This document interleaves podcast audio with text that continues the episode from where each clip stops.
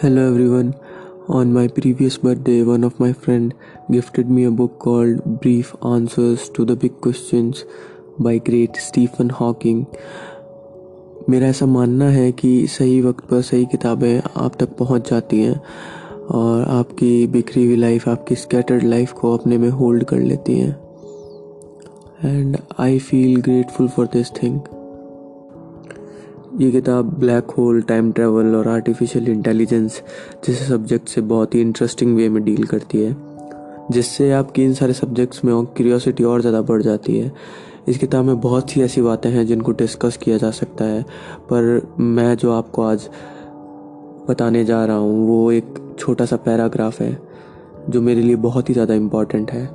When ever I feel lost और ऐसा लगने लगता है कि I am stuck in unbearable situation जब थॉट प्रोसेस नेगेटिव इमोशन से क्लाउडेड हो जाता है when I am complaining about how things are और जब एंगर सेंसिबिलिटीज़ को मैनिपुलेट करने लगता है तो मैं सब कुछ छोड़कर बुक सेल्फ से ही किताब निकालता हूँ और इसका आखिरी चैप्टर का आखिरी पैराग्राफ बार बार पढ़ने लगता हूँ जो कुछ इस तरह से है। सो so, Remember to look up at the stars, not down at your feet. Try to make sense of what you see and wonder about what makes the universe exist. Be curious, and however difficult life may seem, there is always something you can do and succeed at. It matters that you just don't give up. Unleash your imagination, shape the future.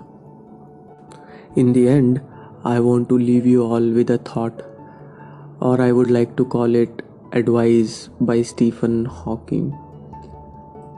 People won't have time for you if you are always angry and complaining. Thank you so much for listening. Stay tuned. Take care.